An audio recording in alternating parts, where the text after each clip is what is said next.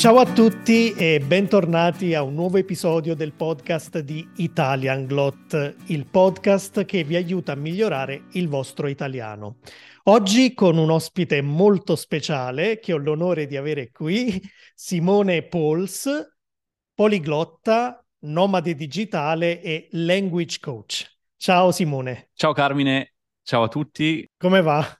Bene, bene, bene, dai, tutto bene. Grazie per avermi qui nel tuo show. Grazie per essere qui. Uh, come stai? Io, io, bene e siccome ho intenzione probabilmente di eh, pubblicare questo episodio anche su YouTube in forma video, adesso per chi ci sta guardando già nota una differenza. Io porto un maglioncino e tu sei in t-shirt perché dove ti trovi esattamente? Sì, io, io, sono un t-shirt e c'è un ventilatore nel background che non si vede. E c'hai anche un ventilatore. Io, io non è che non funzioni qui il riscaldamento, ma è inverno, mentre tu dove ti trovi?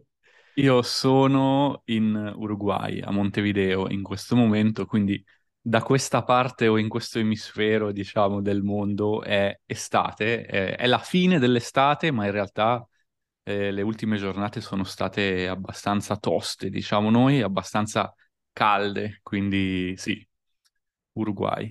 Qui invece ha piovuto parecchio, fa freddino, quindi ecco spiegato perché io il maglioncino. E quindi raccontaci un po' di te, innanzitutto appunto chi sei, cosa fai e cosa vuol dire essere un nomade digitale e cosa fa di preciso un language coach? Perché l'obiettivo anche di questo episodio è spiegare a chi ci ascolta come migliorare il proprio italiano, le lingue in generale, ma più in particolare chi ascolta questo podcast è interessato all'italiano. Quindi tu ci darai tanti bei consigli su come diventare fluenti in italiano. Sì, allora da che parte iniziamo? Vediamo un po'. Um, Abbiamo detto nomadi digitale, language coach e poi parleremo anche del fatto che sei un poliglotta, ma iniziamo da queste due cose. Ottimo, allora io diciamo che sono arrivato al, a tutto quello che riguarda le lingue e lo studio delle lingue relativamente tardi, diciamo, nella mia vita, perché dopo l'università, ti direi. Io sono ufficialmente sono laureato in ingegneria, quindi ho iniziato a lavorare in ambito appunto tecnico e come project manager.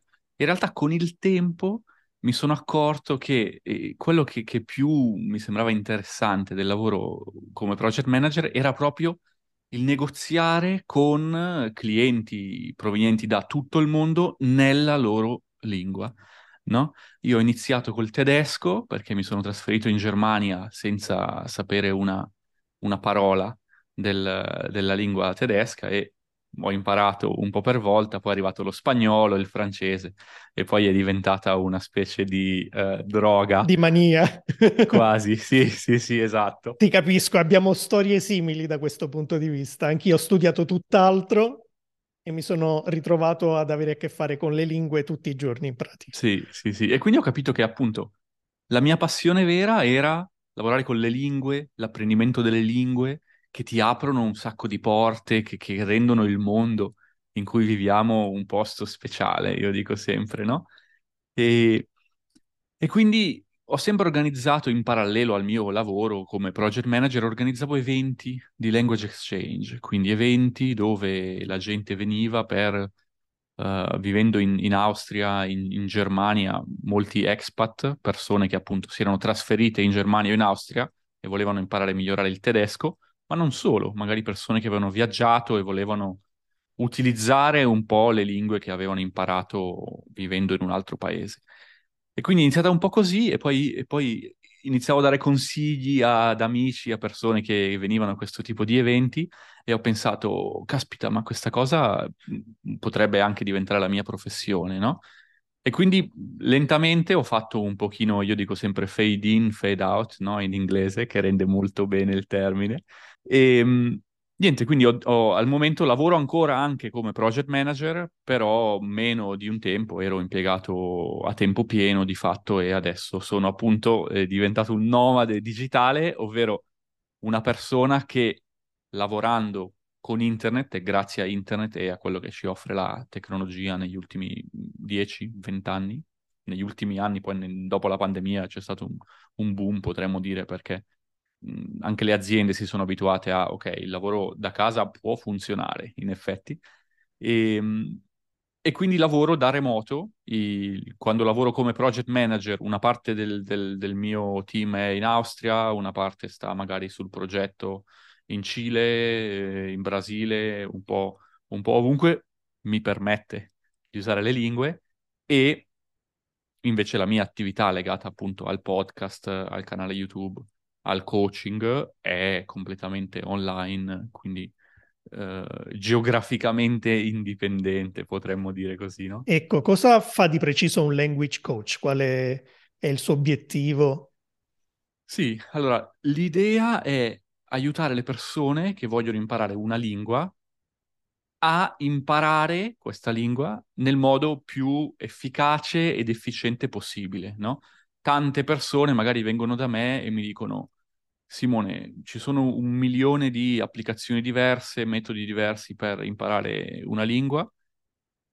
Io sono un po' perso perché ho iniziato a fare questo, faccio quest'altro, però non, non trovo un, un, filo conduttore. Mm-hmm. Come potrei ottimizzare questa cosa? Allora ci sediamo e vediamo cosa fare. Allora, facciamo questo per un mese o facciamo tutti i giorni qualcosa, ok? Si parla anche di obiettivi. E di questo parleremo meglio fra poco eh, perché voglio esplorare bene proprio tutti questi aspetti.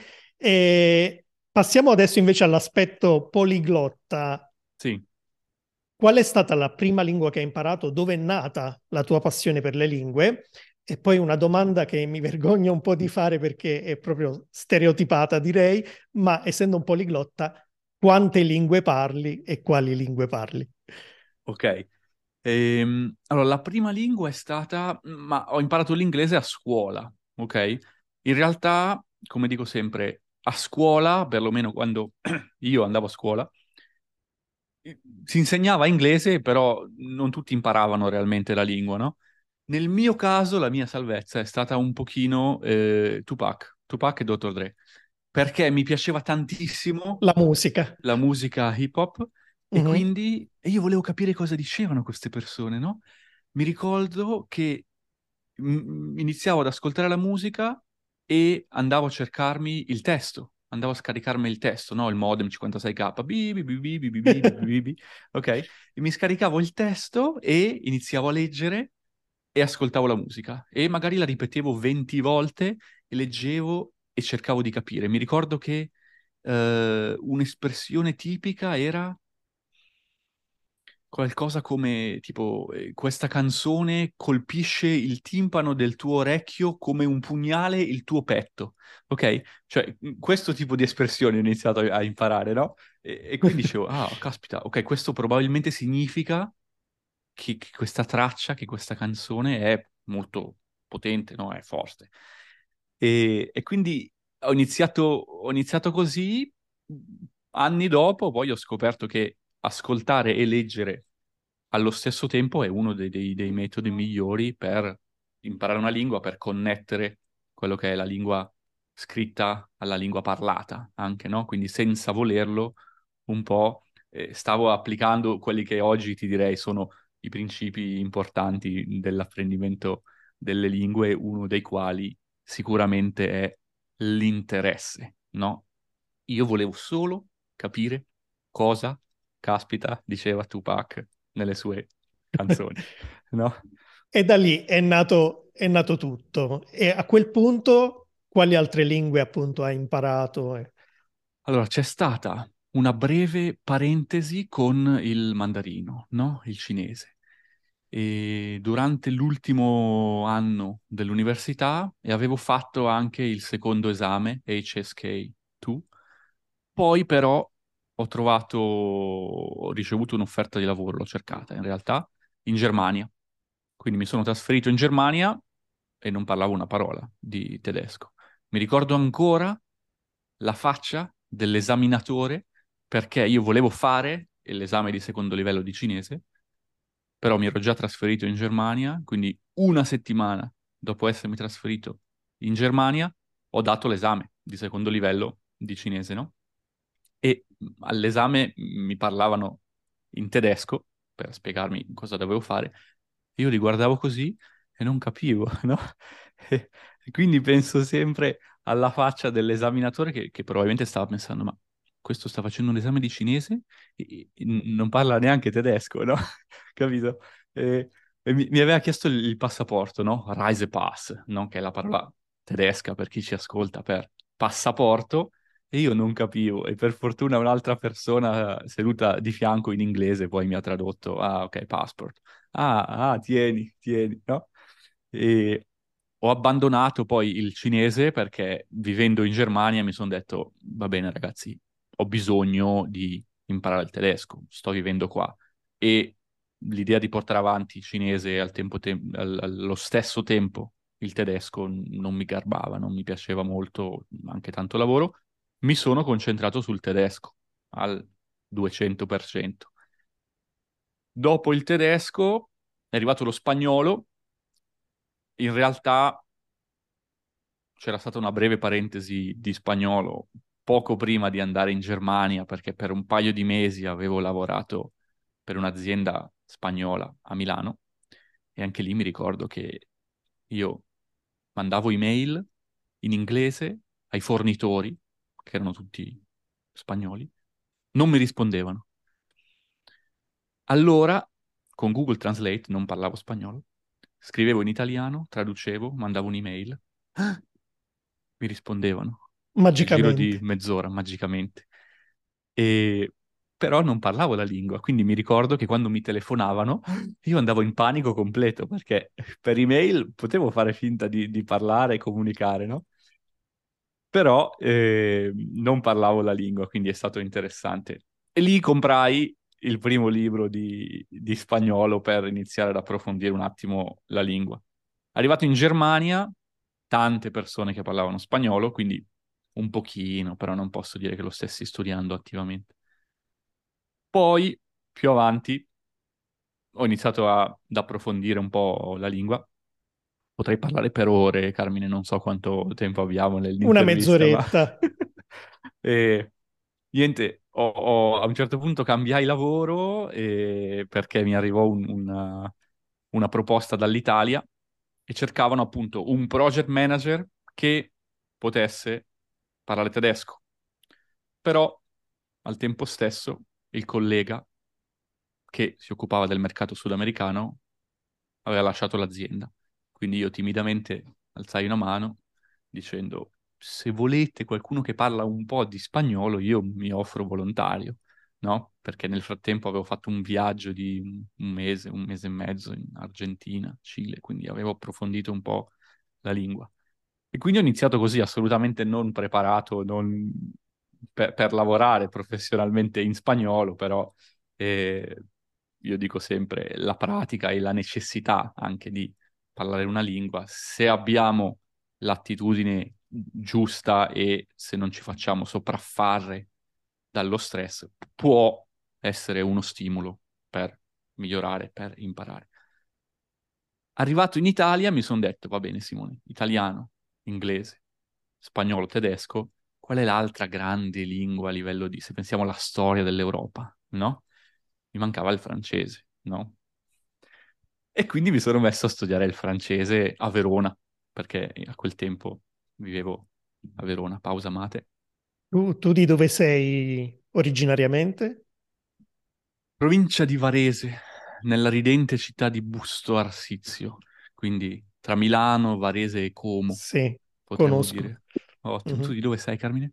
Io Napoli, ah. ma sono stato in quelle zone molti ottimo, anni fa. Ottimo, ottimo, ottimo. In quelle eh, grigie zone industriali. un po' grigie lo erano, sì, lo ammetto. Non sono cambiate, ti svelo un segreto. Eh, immagino, immagino. Mm. E quindi, insomma, a Verona hai incominciato a studiare il francese. Ho iniziato a studiare il francese, sì, esatto. E poi mh, per eh, motivi vari mi sono trasferito in Austria e di nuovo l'azienda stava cercando un project manager che parlasse ovviamente la lingua locale, il tedesco, il dialetto austriaco, che avrei poi imparato un po' più tardi, per lavorare però con Sud America e Francia. Quindi di nuovo io mi sono buttato e ho iniziato, mi ricordo la prima trasferta a Parigi, panico totale, nel senso che il mio francese era come un po' di battaglia, diciamo noi, no? Andava, andava bene per uh, chiedere uh, il conto in Marocco al ristorante, ecco, no? Per lavorare non ancora. Però il cliente ha apprezzato tantissimo ovviamente il fatto che io provassi sempre a parlare francese. Questo per me è stato ovviamente un'ottima motivazione per continuare a migliorare la lingua, per studiare, per apprendere. E, ehm, quindi il francese e poi, che qua è interessante, ehm, il russo. Ho iniziato con il russo, una volta che già stavo lavorando, stavo usando il francese a livello professionale, lavorando come project manager, ho detto ma mi piacerebbe esplorare una famiglia nuova, linguistica, no? E quindi russo. E, e ho iniziato, credo che... Allora, il, il russo è una lingua molto complessa, no? Io lo paragono a una cattedrale gotica, no? Cioè è splendida, però pensate, ragazzi, il costruire una cattedrale gotica con, con i dettagli, io penso al Duomo di Milano, no? I dettagli minuscoli, ogni singola cosa, no? Sì, la cattedrale sta in piedi anche senza questi minuscoli dettagli, però il, il, il bello proprio della, della cattedrale, no? È, sono i dettagli. Sono, sono i dettagli, no? Quindi il, il russo per me è una cattedrale gotica. E ho iniziato questa nuova avventura, questa nuova sfida e devo dire che il russo, proprio per la sua complessità e per la quantità di energia che mi ha richiesto, ha migliorato molto il modo in cui poi io oggi approccio lo studio delle lingue. Sono tornato grazie al russo, ad esempio, a migliorare il tedesco, perché tutta, tutto quello che è connesso ai casi no? della lingua tedesca, in russo è ancora più complesso. E quindi quello che prima mi sembrava un ostacolo, dopo aver studiato russo, ah, però questo funziona come in russo, un po' più semplice però, no? E quindi sono andato a perfezionare alcune cose. Dopo il russo è arrivato il portoghese, un po' come un esperimento, perché in realtà... Europeo dopo... o brasiliano? Do Brasil, quindi... Do Brasil. Brasiliano, brasiliano. Perché, perché in realtà ho diversi amici brasiliani, però non, non conosco nessuno del Portogallo, quindi la mia motivazione oggi è spesso legata alle persone che conosco. Quindi, e l'idea del portoghese un po' è stata anche, ok, dopo aver studiato il russo, studiamo una lingua un po' più simile a altre lingue che già parlo bene, come italiano, spagnolo, ok? Avendo vissuto vicino alla frontiera con la Slovenia, amando la Slovenia, ho poi iniziato con, con lo sloveno, un po' per scherzo, nel senso che non volevo veramente studiare, investire troppo tempo nell'imparare la lingua, mi sono come sempre poi innamorato della lingua e del processo di apprendimento e ho iniziato poi a, studiarla un po' più in dettaglio di quanto non avessi inizialmente pianificato. Quindi queste, io dico, sono, tornando alla tua domanda, no? Se mi chiedono quante lingue parli, Simone, io di solito rispondo otto, che sono queste. Poi ho giocato un po' con altre lingue, nel senso che ho vissuto per un paio di mesi in Georgia e ho cercato di imparare un po' di georgiano per uh, dare indicazioni al taxi, uh, ordinare da mangiare, al ristorante, questo genere di comunicazione di base, che però, e questo ragazzi è importante, se non usiamo la lingua ovviamente tendiamo a dimenticare un po' tutto, quindi avendola usata in Georgia e avendo o non avendo raggiunto un livello minimo per il mantenimento, che a mio avviso di solito è circa un B2, la lingua tende a fare questo, ok? Mm. Però è lì nel cervello da Sì, qualche sì, sì. parte, per cui magari la puoi risvegliare a un certo punto. E... Esatto, esatto. Giorgiano, ho giocato un po' col turco, viaggiando eh, per la Turchia.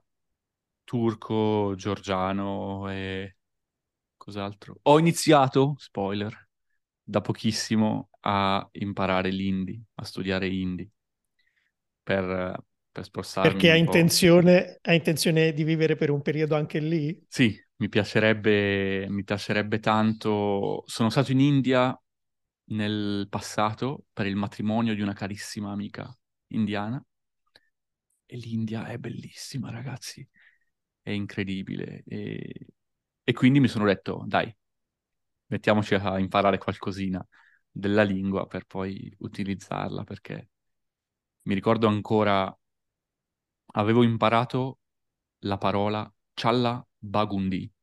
Ragazzi, oggi non solo l'italiano, impariamo anche il Telugu, che è una delle tantissime eh, lingue che si parlano in India, che vuol dire molto buono, Buono. che può essere usata in qualunque contesto. Quindi, per dire il matrimonio è stato molto bello, io dicevo wedding, Challa Bagundi, ok? O il cibo era molto buono, food, Challa Bagundi, ok? Quindi con questa parola uno, perlomeno nella parte dell'India in cui parlano Telugu, può cavarsela perché poi la gente sorride, eh, eccetera. Quindi Perfetto. E adesso, proprio perché tu sei poliglotta e quindi l'hai sperimentato su, su te stesso e poi sei anche language coach, abbiamo detto che adesso è la tua professione aiutare gli altri, vediamo appunto come qualcuno può raggiungere un buon livello in una lingua e magari in particolare l'italiano per gli ascoltatori di questo podcast, vedendo un po' le varie fasi di questo che per me è come un viaggio, no? Quando inizi a imparare una lingua straniera è come iniziare un viaggio in macchina, sai qual è la tua destinazione, per la maggior parte di noi appunto è diventare fluenti, come però ci arriviamo, con quali mezzi, non lo sappiamo. Ci avventuriamo e quindi la prima cosa che dobbiamo fare nella fase di preparazione del viaggio è quello di trovare il nostro equipaggiamento, fare i bagagli, quindi in questa metafora diciamo che dobbiamo appunto ehm, procurarci il materiale di studio di una lingua.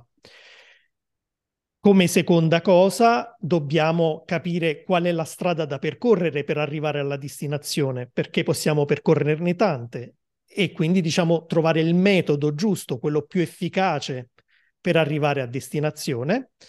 E terza cosa, dobbiamo pianificare il viaggio, oppure no, cioè questo me lo dirai tu, se è indispensabile dividere ad esempio il viaggio in tappe, eh, quante tappe percorrere ogni giorno, quindi la frequenza di studio, se dobbiamo porci degli obiettivi intermedi, queste sono le tappe. Insomma, vediamo queste tre cose, partendo magari appunto dall'equipaggiamento per il viaggio, il materiale e i metodi, le tecniche, quindi quale strada seguiamo. E poi alla fine vedremo anche se è importante anche pianificare lo studio. Certo. Allora, il, la prima domanda che vogliamo farci è che cosa voglio fare con la lingua?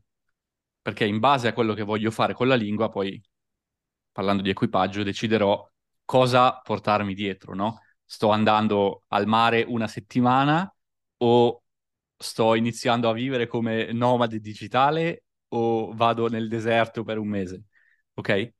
Quindi supponiamo per, per semplificare un attimo, che l'obiettivo sia quello di diventare fluente in italiano, in questo caso, che non sia solo, ok, voglio imparare qualcosina per andare in vacanza.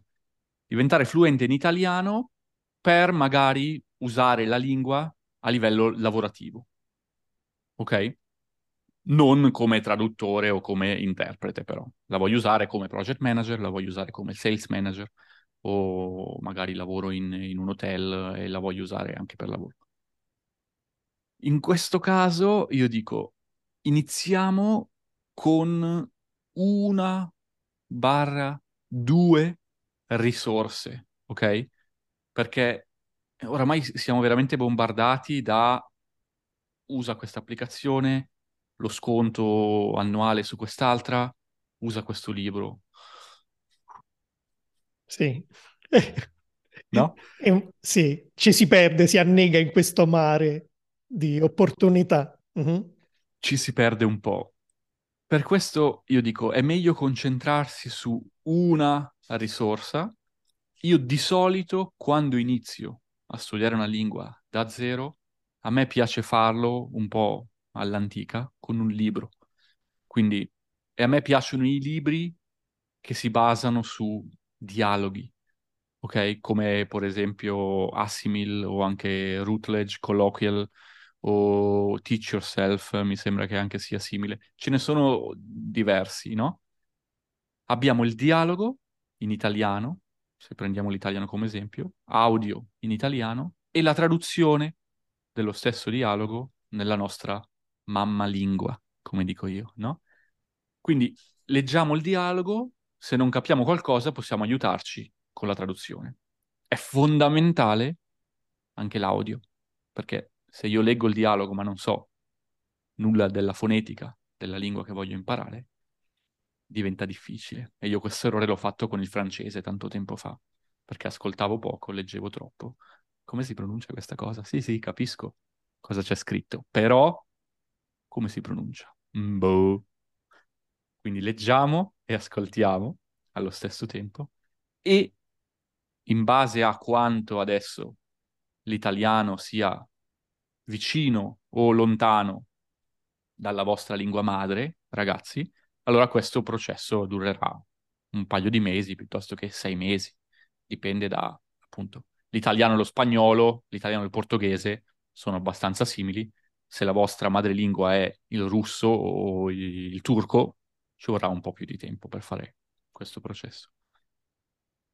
Raggiunta, diciamo, eh, questa tappa, allora io inizio a cercare contenuti comprensibili in italiano o in hindi, nel mio caso, non, non sono ancora a questa tappa dello studio,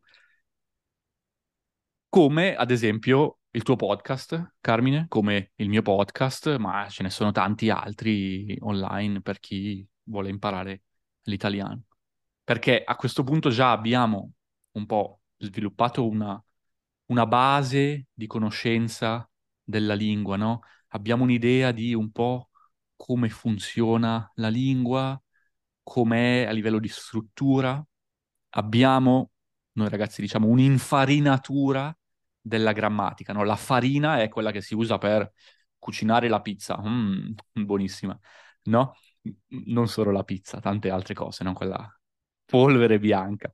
Um, un'infarinatura, quindi abbiamo un'idea di come funziona la grammatica, ci manca l'esposizione a tanto, tanto input comprensibile.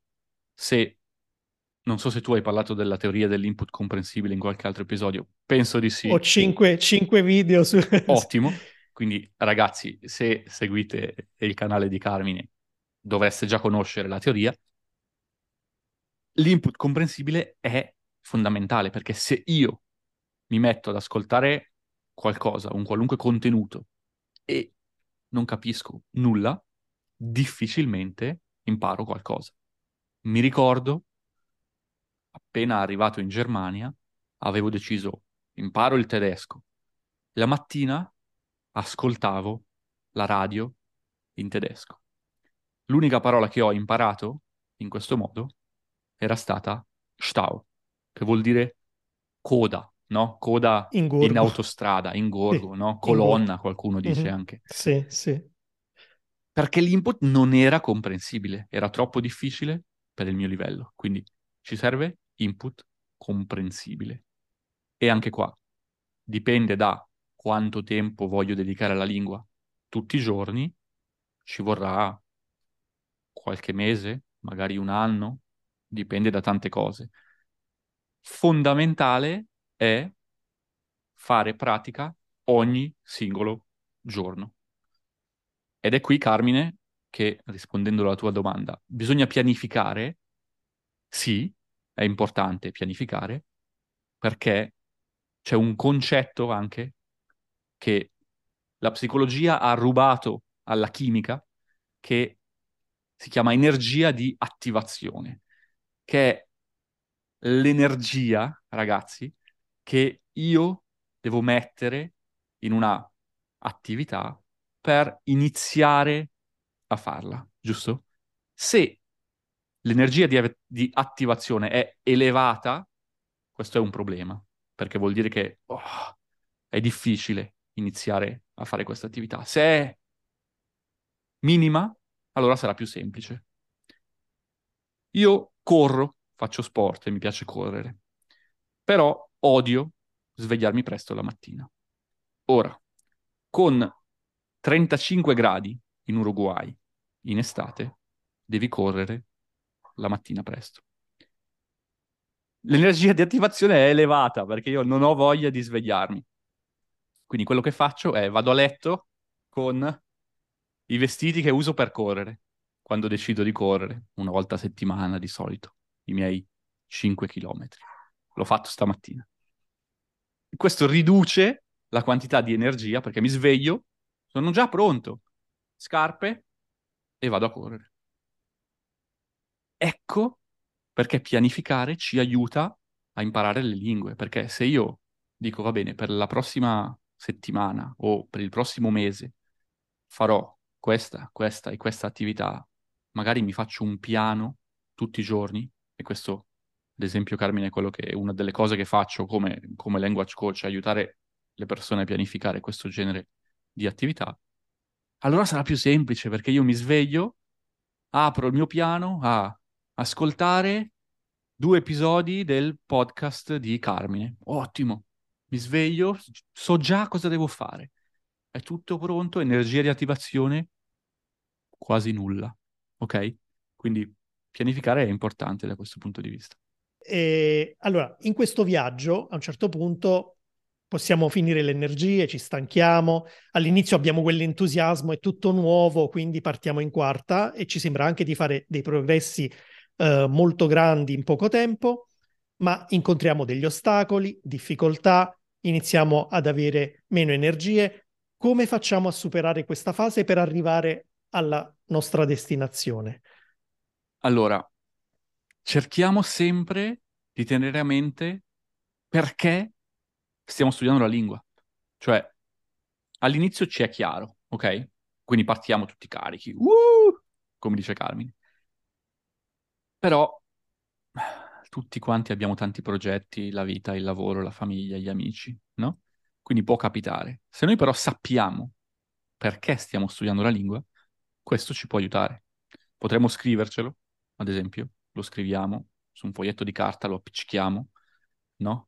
Nella nostra nella nostra scrivania, no? O di fianco al letto, quindi sappiamo, ah, perché stiamo studiando.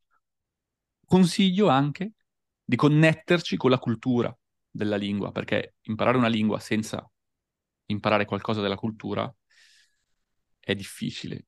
La cultura ci aiuta a livello di motivazione. Magari inizio a studiare una lingua, come nel mio caso il russo, perché volevo imparare una lingua di una famiglia nuova, la motivazione poi è cambiata nel tempo ed è diventata, ah, interessante la cultura, è un paese molto diverso dall'Italia, mi piacerebbe approfondire di più la cultura, viaggiare nel paese, quindi anche guardare dei documentari, ad esempio, sulla cultura del paese in cui si parla la lingua, quindi sull'Italia, ad esempio, la storia dell'Italia, è un ottimo modo per interessarsi, per mantenere vivo l'interesse per la lingua.